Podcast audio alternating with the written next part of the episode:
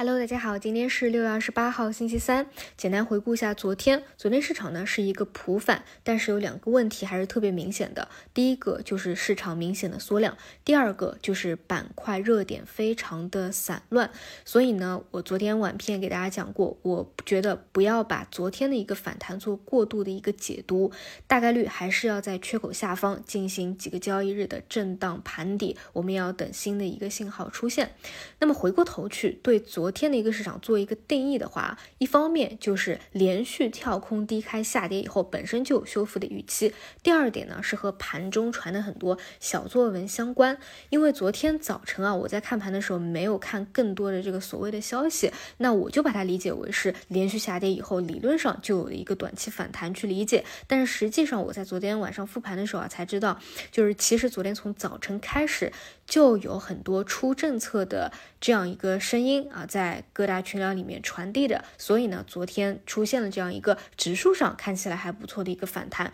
毕竟带动的地产链啊和中特估啊。进行一个权重的抬拉，你看起来指数是比较好的，但是实际上昨天我把它定义为弱修复，是因为你前几天其他板块的一个下跌，你昨天的一个反弹修复，你不一定这个钱回来了啊，因为它是一个权重的行情，而且呢，我还发现啊，我有一个就基本上也不是很深入去研究股市的朋友，昨天都在群里问说，他的意思就是他听到了一些风声啊，说有一些一揽子政策啊就要在这一周出来。了，所以说，哎，是不是股市这这个反弹就是一个反转了？所以你可想而知啊，昨天一个反弹很大层面就是这个消息的传递。但是事实上呢，在昨天的晚上，我们并没有看到地产相关有政策落地，也就是说，短期它又是一个事件的正尾。所以呢，大概率啊，我个人倾向于就是还是要在缺口下方有几个交易日的盘整的。但是啊，但是这后面肯定是要当机会来把握，尤其是这几天啊，就这。这几个一周到两周的交易日内吧，我是一直观点就是，不是说所有的交易日你都是要非常紧张的盯着这个盘面的，但是呢，在关键的时候还是要去注重一下的。那我是个人觉得这一周啊，这一到两周就是一个关键的节点吧，大家还是要密切去盯一盯盘面的。嗯，然后具体的话，什么时候有比较明显的信号啊？我觉得还是得。尊重盘面，到盘面及时给大家再去做一个更新，比如说午评和晚评的时候。所以更精确一点的点啊，到只能到盘中临盘去更新了。那整体大的思路就是后面几个交易日啊，如果在震荡回调有明显的阶段交易的机会啊，超跌的机机会啊，或者说达到前低的一个机会啊，就昨天不是又探出了一个低点来嘛？这样的附近大概率都是中期比较好的一个吸筹点位。所以呢，大家不用再去想着过去一些比较悲观的声音了，更多还是要去知道现在这个。位置现在这个估值它就是非常低，而且呢，从时间角度来说也是接近于一个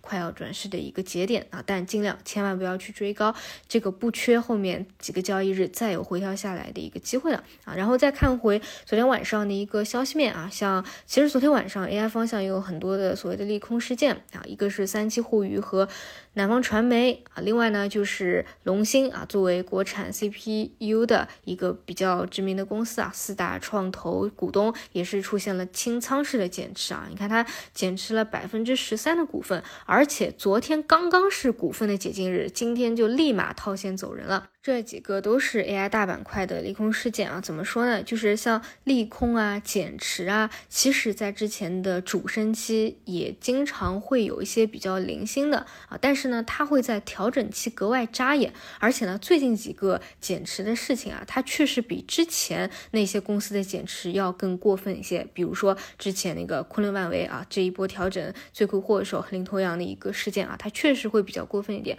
其次呢，就是当你一波啊拉升拉。的多了，而且呢，本身其实就有炒作的成分在嘛，你这个估值其实跟它基本面就不太匹配，你出现高位减持的一个情况也是非常容易出现的。所以如果你是想说后面啊这些 AI 的明星股到底还会不会有减持情况，那我只能说大概率啊都是会有这种情况出现的啊，但是本身这个回调和上升啊，还是要尊重自己本身的一个周期来。那从昨天的一个盘面也能够明显看出，AI 的一个反弹还是比较弱的，更多就是局部的个股和分支会相对比较的强劲一些。比如说华为系的啊，这个也是跟它七月份也要开一些大会啊，都是息息相关的，有消息面的一个支撑吧。嗯，除此以外的话，嗯，像。这个船舶啊、自动驾驶啊、科创芯片啊、复苏线啊，这些我都是一直在关注着的。大家如果有对其中的几个板块比较感兴趣的话，那这几天有调整的话啊，都是可以特别上心一下的。然后具体的就看今天盘面怎么走吧，然后盘中再说。